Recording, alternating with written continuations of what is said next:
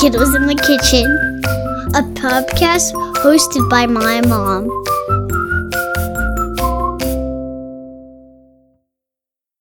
On a given day, about 63% of kids and almost half of adults drink a sugar sweetened beverage, according to the U.S. Centers for Disease Control and Prevention.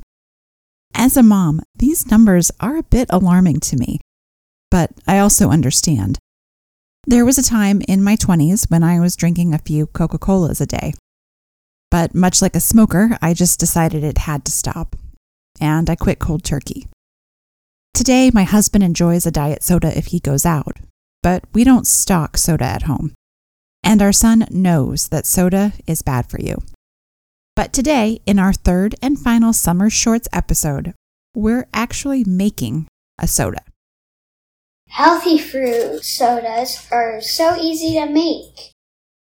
All you need is fresh or frozen fruit and maybe some honey. It's simple and fun. There's even some science behind it.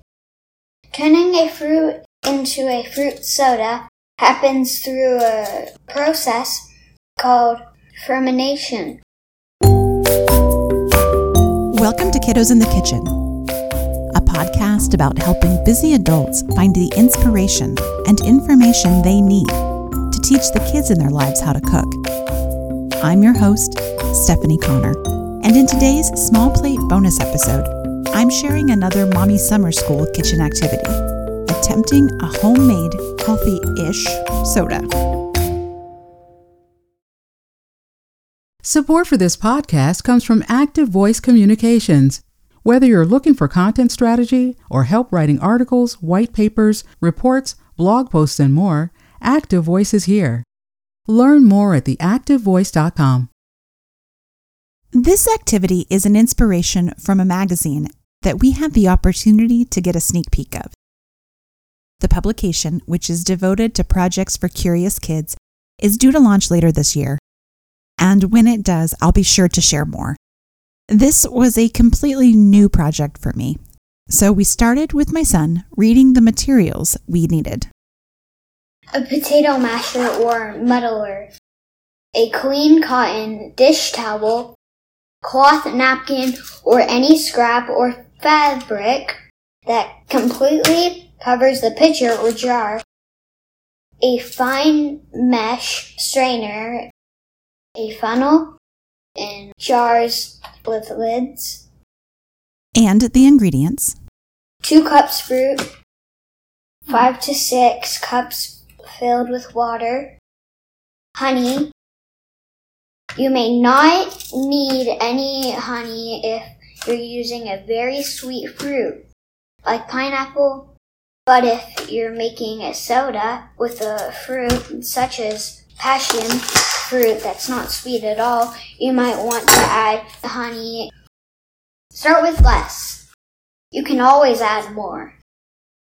We chose strawberries, and we started with our fruit in a pitcher, but it was a struggle at first. No, you're way stronger than me. I'm, I'm gonna barely do nothing. Um, you know what? That's kind of hard. I wonder if I should have put these in a bowl first. Let's try this. Okay. Now, smushy smush. There we go. Yeah, that's looking better, yeah. The more we mashed the berries, the more the juice came out. Oh, see the juice coming out? Yeah, it looks like strawberry jam a little bit. Yeah, it does. Like the There, juice. this is starting to work a little better. Oh, that looks such a strawberry jam. Next, we added six cups of water to our two cups of strawberries. It's like clear. This is like red water. What is this? Then we added half a cup of honey. Oh my god, look, it's just like, it's just stuck. Oh, there we go. It's pouring out. Oh my god, it's just on the side. We watched the honey dissolve as we stirred. Cover the pitcher with the cloth and set it on the countertop. Okay. Oh yeah, there's, yeah. So read step two, because that's what we need to know about for tomorrow. We're going to set it on the countertop stir now. twice a day and observe You're looking for tiny little bubbles to form. Sometimes you can only see them on the spoon after you stir, so look closely. We actually made a mistake on ours. We waited a bit too long and we missed the bubbles. But it still tasted good. And the mistake was actually a pretty cool opportunity to learn. I love projects that are part science, part kitchen, and this one was perfect. I'll share a recipe link in the show notes on kiddosinthekitchen.com so you can try your own homemade fruit soda. Mommy Summer School was a fun way to spend time with my son over his break from school. We did crafts and science, we read a lot, and we cooked and baked.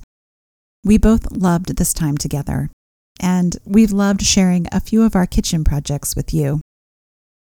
This wraps up our Mommy Summer School series.